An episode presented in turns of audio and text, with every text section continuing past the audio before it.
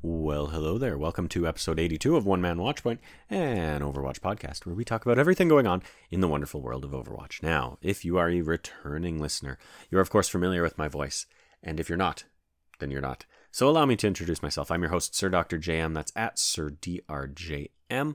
You can follow me on all socials, but especially please follow me over on Twitter. Uh, if you follow me over there, you can reach out to me, you can DM me, you can tweet at me, whatever you've got. Bring me topics, questions, comments, concerns, whatever you've got, whatever you want me to talk about on the show as it relates to Overwatch, Overwatch League, Overwatch 2, uh, the recent Overwatch betas, whatever you've got uh, Blizzard, or even just video games in general. I do love to talk about video games. So I'd love to bring your topics, questions, whatever you've got to the show and talk about them. Now, enough with all that. We've, of course, got a few things to talk about this week, but in particular, I'm excited to get into the preview of uh, the upcoming games in the Overwatch League. This is, of course, we are entering week 15 of the Overwatch League. Uh, we are starting our path towards the Summer Showdown. We just, of course, finished the midseason madness tournament cycle uh, a few weeks ago. We've had a few weeks off, and now this week games resume with the Summer Showdown, uh, sort of our regular season qualifier games. So I'm very much looking forward to getting into the preview of those games.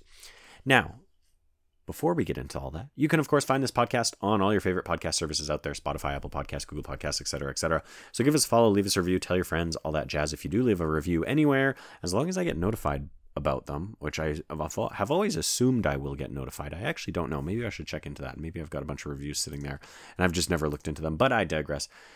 If you leave a review, I will do my best to get that on the show. Good, bad, whatever you've got, but you know, give me five stars. I'm fine with that. If you can't get enough of the sound of my voice, you can also check me out on the Ready Set Pwn podcast, your premier source for everything Vancouver Titans and Toronto Defiant, uh, your premier source for all things Canadian Overwatch League action. We, of course, uh, I am the rotating third chair on that show, and by rotating, I simply mean I spin in circles while I listen to the other guys talk. Um, where uh, and on that show, of course, my hosts uh, Chris and Alex will take us through everything related to the Vancouver Titans, the Toronto Defiant, and everything going on in the Overwatch League. So, without further ado, let's get on into the show because we've got some news to talk about, we've got some games to preview, and we've, of course, got some pickums to choose. Brave of you to show your face around here, Jesse. All right, so getting on into things, we are going to start the day off by jumping over to dotesports.com with an article posted on August 3rd written by Leonardo Biazzi. This article reads Houston Outlaws reportedly looking to sell Pelican, Iris, Piggy. The Overwatch League Houston Outlaws is set to revamp its active lineup in the near future. The organization has been actively offering three of its current players the 2021 Owl Rookie of the Year Pelican, Support Iris, and Tank Piggy, according to a report by Dexerto. Despite all effort being put into transferring said players to another organization, Houston Outlaws has not found any interested clubs interested in Pelican, Iris, and Piggy thus far. Sources have told Dexerto that the Houston Outlaws wishes wish to offload Pelican and Piggy together rather than negotiating the duo separately.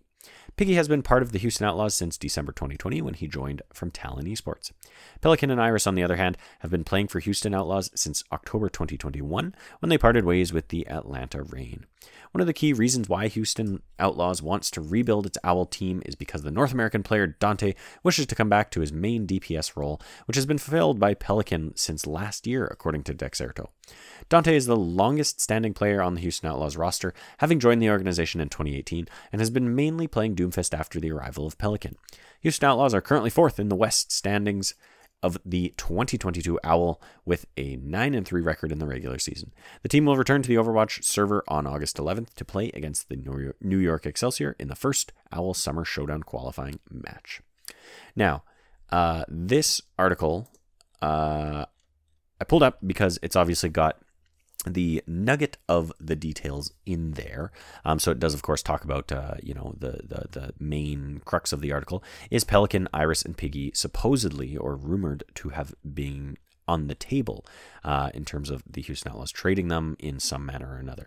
Now, one thing that I think since the publishing of this article has kind of been debunked is that this is in an effort to get Dante back on the DPS role.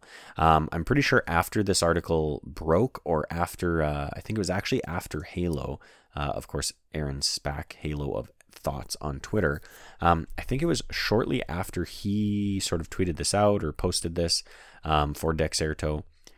Dante kind of responded to him not in in a not so kind manner, saying, "What are you talking about? Uh, I never once kind of asked for this, um, and I, you know, I'm happy to be playing at all, and you know, I've I've never had a problem with with being on the Doomfist tank role.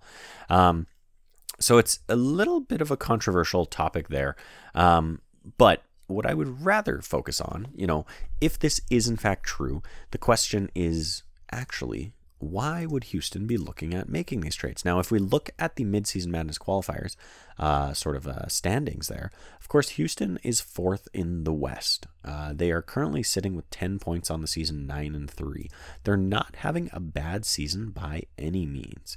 Um, I just pulled up the regular season standings, and guess what? They don't want to load right now. Um, oh, looks like a bunch of the bunch of the season standings don't want to load. So that Houston has certainly not had a bad season. Um, and especially I think they're given their performance in the uh, midseason madness tournament. I don't think anyone was truly too disappointed with Houston. You know, I think they are finishing probably a little higher than expected, at least uh, in in my opinion. I thought they might be a little bit more of a mid-table team, a little bit closer to the mid-table, and certainly they uh, they they've kind of overperformed that. I think they're they're seated a little higher than I would have given them credit for, uh, you know, initially moving into the season. Now, the big thing about this as well is if this is breaking as a as a rumor, as a you know we've heard sources saying this kind of thing, obviously that means word is getting out, and seemingly no one is biting. So what's the problem there? Well the big deal to me would obviously be the fact that they want to trade Pelican and Piggy together, if that's true. Um, because, you know, Pelican, although he certainly has uh, uh, some weight behind his name, be- being the uh, rookie of the year in our previous season, in season four of the Overwatch League, um, I don't know that Piggy truly does. Uh, you know, I was actually impressed with Piggy's performance on Houston last year. Now, Houston was a bit more of a middling team last year, um, and I thought Piggy was kind of a standout. Now, this year, he's obviously struggled a little bit more. Um, the meta hasn't necessarily played into his favor either. Iris, as well, is. Iris is probably the least surprising, if you ask me, um, just because I don't think. Uh, sorry, and I, I mispronounced that. It's not Iris, it's Iris, if, if I'm not mistaken.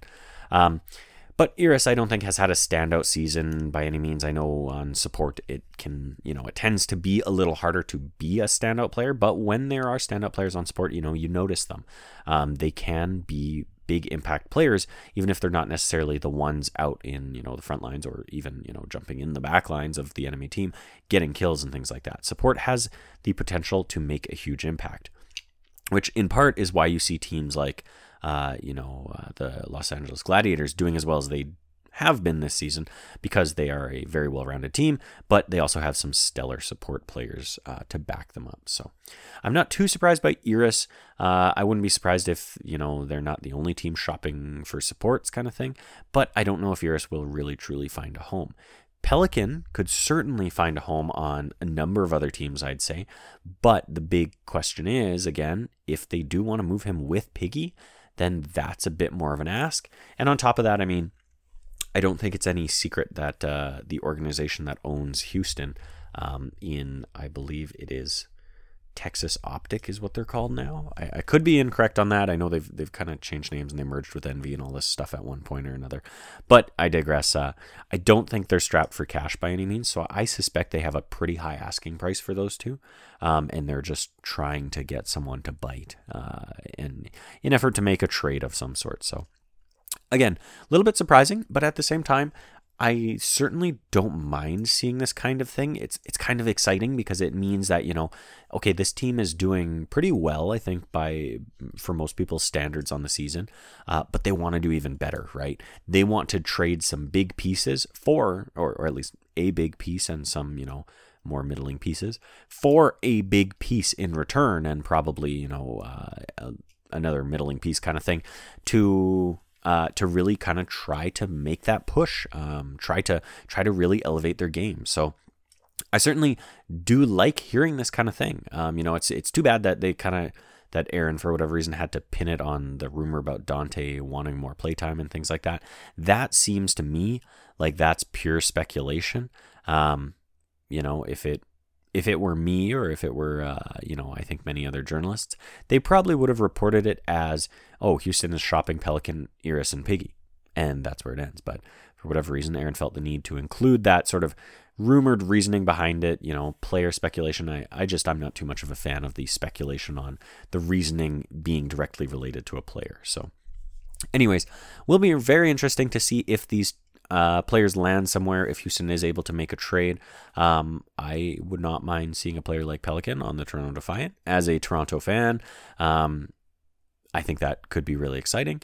And then, I mean, if if that means that Piggy comes across with him, I mean, I'm not too upset by that or anything. Just I guess at that point, it all depends on. Uh, on what the return is, right? If you know, in theory, if they're trading uh, with the Toronto Defiant, I mean, t- pardon me, Toronto could move Muse or Hotba for Piggy. I don't know that that's necessarily. I don't know that that's necessarily a bad trade. I don't know that it's necessarily a good trade either, though. Um, and then Pelican, I mean, do they get although or finale. I mean, we haven't actually been seeing a lot of although. I think we we certainly have been seeing quite a bit of finale. Does Pelican upgrade finale that much? I mean, if you look at his performance last year, certainly. Um, but you know, performance wise this year, maybe is that enough to elevate Toronto to a to a higher tier? I don't know. Uh, that that would be an interesting one to see. Um, other teams that I could see, you know, maybe making a trade like this. I'm just kind of taking a look to at the rosters to see if there's anyone that I think this could make an impact on. Um, you know, like New York. I think Yaki has been the only player on New York that's really kind of stepped up, and we know he has pop off potential. Um, Pelican could be a decent upgrade. Does Piggy upgrade Kellen? I don't know. Also, does Houston want Yaki in return for Pelican? I don't think that's necessarily that much of an upgrade. So, I mean, no matter what, whoever's getting something in return for Pelican is probably not getting an upgrade, right? Um, you know, even if you look at the San Francisco Shock or the Los Angeles Gladiators, do they trade someone for Pelican, right? Do they trade a Patiphan for Pelican? Probably not. Do they? Does does San Francisco trade Proper or Sam? Probably not. So it's kind of hard to say uh, what might happen there, and then you bring in the whole uh, the whole package deal thing, and that just complicates it even further. So I digress. Enough speculation on the part of the Houston Outlaws. Um, let's move right along. Our next article is going to take us back over to dotesports.com with an article by Adam Snavely, which reads Former Overwatch League stars Birdring and Effect make the jump to Apex Legends. The Apex Legends scene has always been a haven for veterans of other games. Many of the top pros in Apex came from other competitive battle royales like Fortnite, PUBG, and H1Z1. Other players honed their skills in tactical shooters like CSGO before finding careers in Apex. Then there's the crowd that were drawn to the game because of its hero shooter elements. For those people, new Korean Apex team most likely features two very familiar names, with Birdring and Effect jumping into the game's pro scene with a new team that aims to compete in the APAC North region of the Apex Legends Global Series. The two will be joined by Zelo, a veteran of Korea's Apex scene. Both Birdring and Effect are best known for their professional Overwatch careers, and both were popular Overwatch League players. Effect was a DPS player for the Dallas Fuel before he retired from the game due to mental health issues. Birdring was one of the Owls' most mercurial stars, winning the first season with the London Spitfire before eventually moving on to the Los Angeles Gladiators and subsequently retiring from professional Overwatch in 2021. Now, both look to join a challenge in a completely different title and form a squad that fans will expect big things from in the midst of a talented region. Several teams in APAC North made their mark on the international stage last year, such, such as squads like Fnatic and AD. For the time being, the team will most likely focus on finding an org to represent and qualifying for the APAC North Pro League. Year 3 of ALGS is slated to begin in late 2022. So there you go. I uh, just wanted to bring this one up because it's a nice little nod to a couple former pros, uh, former Overwatch pros, I should say, um, and uh, you know a couple popular ones as well. I personally, I don't know if I remember Effect um, playing for the Dallas Fuel. That may have been before I started following the uh, the league. However, I of course remember Birdring. Um, you know, obviously hearing all about how impressive his performance was with the London Spitfire, popping off at the end of that first season, and then of course I do remember him on the Los Angeles Gladiators, um, and definitely being a standout player over there, being one of the the players that really tried to uh, carry the team. Um, and obviously, you know, we we had plenty of problems with the Gladiators in past seasons, just not being able to quite make things work. Um, but regardless, I don't think any of that was on the back of Birdring. I think he was one of the better uh, better sides of that team back when he was with uh, back when he was repping the Purple Haze. So, anyways, just wanted to quickly shout out that uh, that uh, article there because obviously we always wish the best to all the uh, pros that leave the game, that retire, that move on, that uh, step away for mental health issues or or or physical issues or anything like that for any reason. Um, and then of course uh, seeing them move on to other games, returning to the league or what have you. I always like to champion the the continued career of these players. So uh, all the best to Birdring and Effect. Moving on from there, we're going to stay with Dot Esports for one more article, then we'll move on. Uh, another one from August 4th, this time by Jessica Scharnagel. This one reads Blizzard says there will be no more Overwatch 2 testing periods until official beta launch. Jon Spector, Overwatch 2, oh, sorry, Overwatch's commercial lead and vice president, said today that Overwatch 2 will not get any additional beta tests before the game releases its PvP beta in October. Quote, Today marks just two months until Overwatch 2's launch, Spector said. We know players are eager to dive in and have seen questions about the possibility of a third public beta. While we will continue testing Overwatch 2 daily internally, we're not planning any additional public beta tests. With all the valuable feedback we received from our alpha and two public beta tests, we'll be focusing all our efforts on launching the best game possible on October 4th.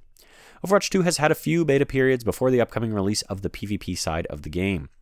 The initial public testing periods that were open to all players uh, and granted them a hands on experience were all opt in while the current version of Overwatch remained live. On October 4th, Overwatch 2 will replace the current build of Overwatch on the live service platform, and players will no longer have a choice. Many players were expecting at least one additional public beta testing period before the October beta. No more testing period periods means that the player base will have no additional opportunity to try out big changes and voice their opinion before October 4th. This includes one of the biggest changes from the public uh, from the last public testing period to, to, to the two healers Mercy and Moira, who recently had their reworks reverted due to player feedback. Because there are no additional public testing periods, the only testing that will be done before the beta is released is internal testing at Blizzard.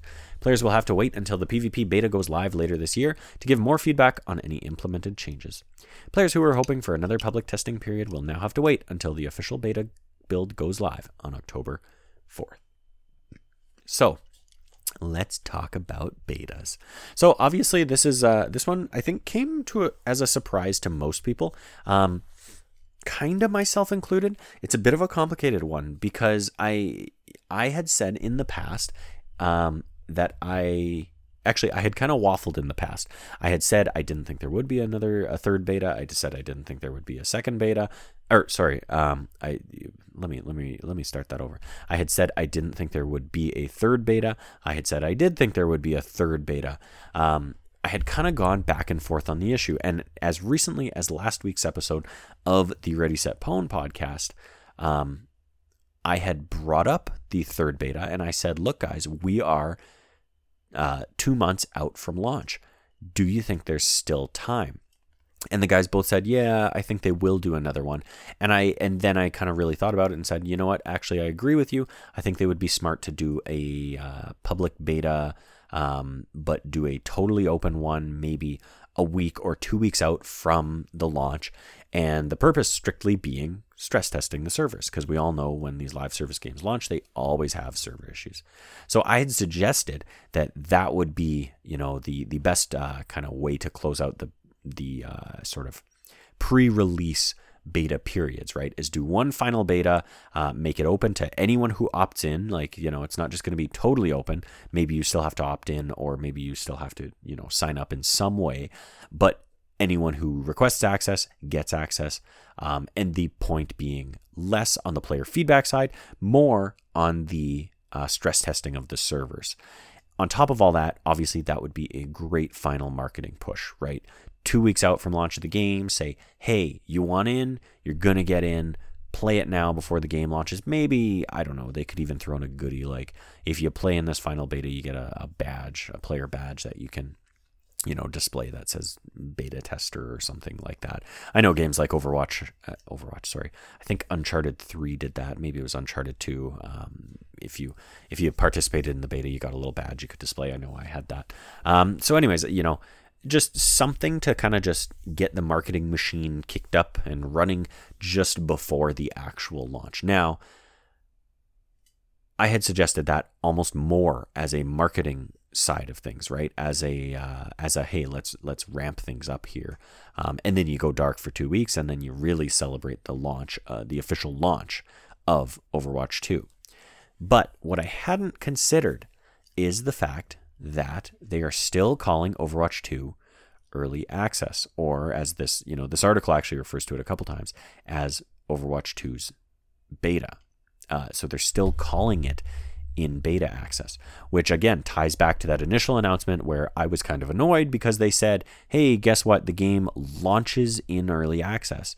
And they made this big deal about the game launching when really it wasn't launching. They were very clear, actually, about the fact that it was launching in early access or launching in beta. So that's kind of the part that I had forgotten is that when we launch on October 4th, they're still technically calling this an early access period. Um, they're doing essentially the Fortnite model, right? If you look at uh, Fortnite when it when it first came out with the uh, the not not the actual base game, the battle royale mode, um, Fortnite was actually in beta for something ridiculous like two or three years before it officially was. We're launching Fortnite, right? So they're essentially doing that as well. Do I think they're going to drag it out that long? No, but realistically, they could get away with just straight up never actually make claiming that it is officially launched, right? Um, leaving that sort of beta tag, you know, unofficially on it does give them the out to say, you know, we can change things on the fly, we can make improvements, we can, you know, we're always taking in player feedback and that kind of thing. So I do suspect that that ties into the fact that they're not doing a third uh, a third sort of beta testing period. They're calling, you know, October 4th the official official launch, but they're also calling it the early access launch, right? So to me, that means that they don't need to have a beta before then because that's when, you know, they're going to get an initial pop, but they have bigger plans to continue that ball rolling and everything like that. And eventually they may have an official release. I would suspect that's likely going to be um, down the line when we when we start to get news and uh, actual release dates and information on uh, the the uh, multiplayer co-op side of things um, or the single player co-op. I, I don't know why they I don't really think it's going to be single player unless you can play with bots. But anyways, I digress. Um, that's kind of where my head is at when it comes to this whole no more or no future future beta thing. So that's what I think about that. Um, like I say, I think that if if they had done it, it would have been a stress test and a marketing pop. Since they're not doing it, I think it's because they're leaning into the fact that this is still a quote unquote, you know, uh, early access, or it's still going to be a beta, right? So there you have it. Now, for our final news story of the week, we're going to jump on over to Dexerto with an article by Philip Trahan posted on August 7th. This article reads Overwatch Anniversary Remix Volume 3, dates officially announced. In 2022, Blizzard started Overwatch's Anniversary Remix event, which brings back exclusive cosmetics for a limited time so players can earn them again. With Anniversary Remix Volume 2 concluded, fans were wondering, wondering when Volume 3 would begin and what skins would make a return. Now, Blizzard has officially announced the start date for Overwatch's Anniversary Volume 3, along with some teasers about which skins will reappear. Blizzard announced the start of the date through a tweet from the official Overwatch Twitter account, which said, Let's Boogie Overwatch Anniversary Remix Volume 3 begins August 9th. Blizzard attached a brief 15 second video that uh, to that tweet that showed various heroes lined up waiting to gain entry to a dance club. However, Some heroes are wearing previous Overwatch Anniversary specific skins, which fans can get a glimpse of despite only appearing from the leg up.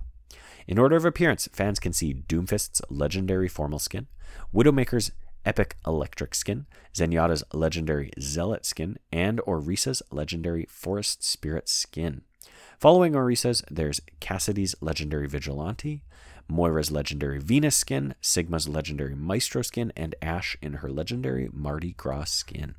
As fans witnessed from the previous two re- anniversary remix events, fan favorite skins are not only reappearing from the vault, but are also getting remixed from their original versions. Given that fact, it may be assumed that Blizzard is teasing that some of these skins will be getting remixed in the Anniversary Remix Volume 3 event. At the moment, it's not clear which skins Blizzard is remixing, so fans will just have to wait and see what. Oh boy, the article I, I was I was reading it and it just jumped on me. The webpage just snapped back up to the top. At the moment, it's not clear which skins Blizzard is remixing, so fans will just have to wait and see what the Overwatch Anniversary Remix Volume 3 event has in store when it starts on August 9th, 2022. So there you have it. Obviously, uh, exciting news to get the uh, Anniversary Remix Volume 3 announcement. Um, in my mind, this is just, you know, trying to drum up a little bit of hype for Overwatch, uh, draw in maybe a few previous players who may have dropped off uh, just for this event, and hopefully get them, you know, in the mood for some Overwatch ahead of, of course, uh, the uh, launch in October of Overwatch 2. So, with that, that's all the news we have to talk about this week.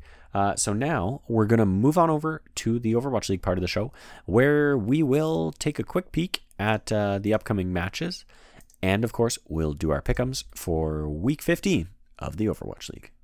Want to try again? Okay, so let's see what we've got here.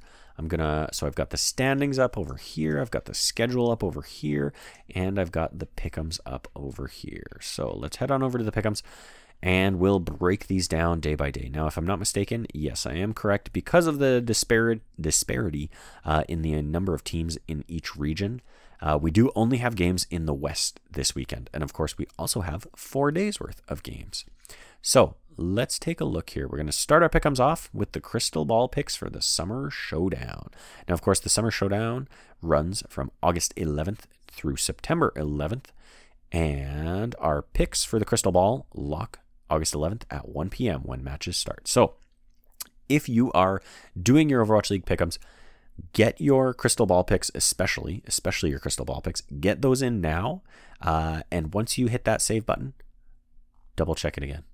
Make sure it saves, and then check it tomorrow, and then check it the day after, because we've all seen problems with the the crystal ball picks saving uh, this season. I know I missed out on the points in the uh, kickoff clash there because my picks didn't save. So I digress. Uh, check it out and double check it just to make sure. So, let's take a look. In the Western region, we have to pick two teams that will advance to the Summer Showdown. Bonus points for the winner.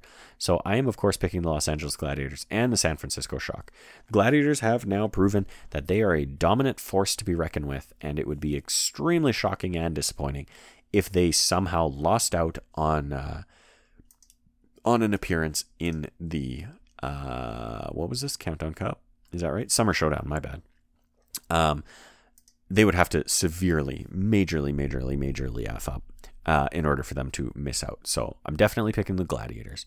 Now the second team I would like to pick, I think there's a few good choices here, um, but obviously there is one clear cut choice, and that's the San Francisco Shock. You know, they're still currently sitting at a 12 and 0 win loss record. They have a map differential of 28 maps. Uh, they are a dominant force, especially in all of these regular season games. You know, we have now we we saw them struggle in the kickoff clash uh, tournament cycle. They were out pretty quickly. We saw them do much better in the midseason madness tournament cycle, um, even making it almost all the way, but ultimately getting uh, beat out by the coordination and synergy that I think the Los Angeles Gladiators demonstrated. Um, but you know, believe in Coach Crusty and and his team and the organization they have around those players, and they certainly uh, will be looking for their revenge. So I'm sticking with the Gladiators and the Shock. Uh, I don't think there's any any question in my mind that those two teams will make it to the the summer showdown tournament if we look at the Eastern region, things get a little bit more dicey over there. Uh, let's take a look at the standings right now. Um, over in the East, we've got Seoul Dynasty in first place with 12 points. We've got the Hangzhou Spark in second with 10, Shanghai Dragons in third, also with 10, and then the Philadelphia Fusion in fourth with eighth, with eight. Sorry. Now, there's a couple of interesting factors here. Uh, one is that the Guangzhou Charge sitting in seventh place, one point on the season, but they did just announce some exciting signings this uh, this past little while. Uh, one of them being the legendary player Aprita, who was supposed to be going to the Chengdu Hunters until Chengdu had some uh, financial issues and had to let go of uh, some of their players. So Guangzhou could be in line for a turnaround uh, in this tournament. Obviously, it is hard for anyone to step into a team and uh, just completely turn things around. So who knows if they'll be able to climb from one point on the season up to a competitive amount, which would be, you know, somewhere in the probably 10, maybe even like 12 to 15 or 17 range by the end of the tournament cycle. Um, you know, they would have to be dominating some pretty tough teams there. So, and, and it wasn't just Aprita that they signed. I think there were two other players as well. Um, I actually, I want to say one of them was Yveltal, but I could be wrong uh, and I can't remember the third one. So, anyways, I digress. There's some interesting stuff going on in the East. Aside from that, obviously, we know Seoul has been dominant. You know, they're sitting at a nine and three win loss record. Uh, so are the Hangzhou Spark, and so are the Shanghai Dragons. Shanghai being one team that I think has let down a lot of people this season, um, but still has a good record. And then the Hangzhou Spark being a team that I think has actually, you know, had had a few ups and a few downs, but ultimately has been impressing lately. Hangzhou almost beat the Los Angeles Gladiators. I think if they had tweaked a few little things, if they had maybe won a couple more fights, they stood a really good chance of knocking the Gladiators down to the losers bracket. Um, so I'm really interested to see what they can do. Outside of that, the Philadelphia Fusion had an incredible run through the midseason madness tournament as well. So these four teams in the East, I think, are actually all really exciting. The, the one I'm the least excited about is actually the Shanghai Dragons, the former champions from last year. Um, so that made my picks a little bit more difficult. Now, obviously, you get to pick two, so the odds are in your favor. Um, and I think, you know, in my mind, you got to go with you got to go with the team that was the most dominant and most impressive. And so I went with the Seoul Dynasty. Um, although they struggled in the uh, midseason madness tournament, I think their their regular season performance was was stellar, and they looked set to take it all the way. I mean, I actually had my final being Shanghai versus Seoul. Uh, stupidly, but I digress. Um, they didn't show up in the tournament, but of course, right now these picks are only who's going to make it into the tournament. So I am sticking with Seoul, that's for sure. The second pick I was tempted to go with Philly. I was really impressed with Philly's run in the uh, in the midseason madness. They also had problems where uh, they had like half their team dealing with some COVID issues, and they weren't able to play in the same space. Um, so it does beg the question: What could the Philadelphia Fusion team look like if they were all at full health and able to take on their opponents all together? So I was tempted to go with Philly. That said, I went with the Hangzhou Spark. I think Hangzhou and their performance against the Los Angeles Gladiators said to me they are here to play this season and they are looking to win. So I'm I'm ready to pick them. So I've locked in the Los Angeles Gladiators and San Francisco Shock in the West and the Hangzhou Spark and the Seoul Dynasty in the East. Now let's take a look at the actual schedule coming up here uh, for the Western region. So, of course, as I mentioned, only the West is playing. Western region week one, August 11th through August 14th. Things kick off on Thursday, August 11th at 1 p.m. Mountain Time with the Florida Mayhem taking on the London Spitfire. Oh, man, that's a banger of a match. Holy cow. Dang. I, I haven't really looked at the schedule. I know a few of the upcoming games, obviously, uh, having talked about them, you know, on, on Ready Set Pwn and just looking ahead. I haven't looked too closely. So now that I'm seeing London with an 8 and 4 record, Florida with a 6 and 6, obviously, you know, if you're basing it on record, London is in 5th, Florida's in 7th. London has beaten Florida uh, at least once, I think, in the regular season, but Florida was able to come out over top of London in the midseason madness tournament. If I'm not mistaken, Florida actually knocked them out of the losers bracket and made it so that London did not progress. Um, the other side of it is that it's yet to be seen what the impact of Reinhardt is going to have in this meta. You know, we're, we're dealing with a new tournament cycle, therefore we have patch changes. We actually will be seeing uh, Junker Queen introduced into the into the fray. So there's a lot of question marks around this uh, this upcoming tournament cycle. I'm going to put my chips on the Florida Mayhem. I'm going to say they take it 3 2. And the reason behind that is simply because of the meta shift. Um, and I think we're going to be moving away from a Reinhardt style play that we know London uh, excels at. And um, I think Florida can can probably get the best of them. So next up, we have the Houston Outlaws taking on the New York Excelsior. Uh, New York did look like they were experiencing a bit of a turnaround towards the end of the midseason madness regular play. Obviously, New York did not make it into the tournament, but towards the end of their regular season there, they seemed to be maybe figuring figuring out a few pieces. That said, do they have what it takes to beat the Houston Outlaws? I do not think so. So Houston 3 1. After that, at 4 p.m. on Thursday, August 11th, the Gladiators take on the Fuel. Ooh, that's a tough one because we know the Gladiators are dominant and we know the Fuel have struggled. Holy cow, did they ever? I'm actually going to open up the tournament here or the, the, the bracket from the midseason madness so I can just take a quick peek at how exactly Dallas did because I don't think they won a game. No, they lost to Shanghai and then they lost to Philly. Dallas did not have a good showing in the tournament at all. Um, I was actually more impressed with Toronto's match against Shanghai than I was Dallas's match against Shanghai. Dallas didn't have to play in that winners round one because of their their record on the season. They immediately got into round two. So, anyways, uh, I mean, I'm to give it to the Gladiators. Do I go 3 0 or do I go 3 1? I think I'm to go 3 0, honestly. I'm not giving the Dallas Fuel any rope right now. Until they can prove to me something in this in this upcoming tournament cycle, I'm not giving them an inch. Moving on from there, Friday, August 12th, Matches start at 1 p.m. on time again, with the Atlanta Reign taking on the Boston Uprising. Now, I'll, I'll give Boston a map here. Um, I'm giving it to Atlanta 3 1. I'll give Boston a map because they seem to be making some positive strides and changes uh, in their roster. Obviously, they've had a bit of a volatile season.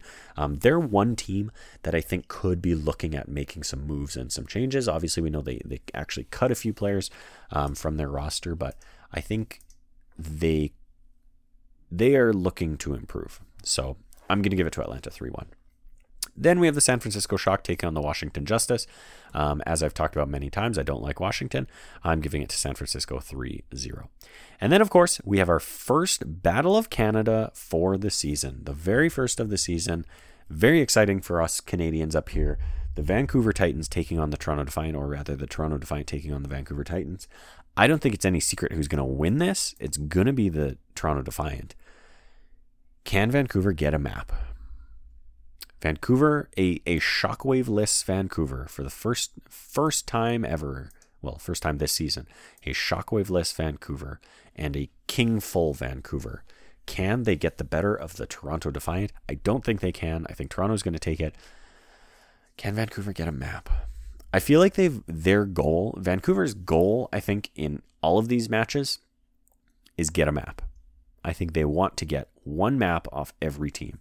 If they can do that, it shows they can at least go toe to toe in some way, shape, or form against other teams. Obviously, their ultimate goal is to win, but realistically, I don't think anyone has any expectation of them to win against most teams. So, can they get a map against the Toronto Defiant? You know what? I want to give them the pity point because I I often do that. And every time I do that, I end up regretting it and I'm wrong. So I'm not going to. I'm going to give it to Toronto 3 0. I'm going to say it's a quick 3 0. And that takes us through our Friday games. Moving on from there, Saturday, August 13th, kicking off at 1 p.m., the London Spitfire take on the Boston Uprising. I think London's going to take this, but I'll give Boston. You know what? I'm going to say this is a good match. I'm going to say it's a 3 2 for London. Then the Washington Justice take on the Paris Eternal. Oh man, we got some decent matchups this weekend. Washington against Paris. Washington sitting in ninth place with a record of five and seven, and Paris sitting in twelfth place with a record of one and eleven.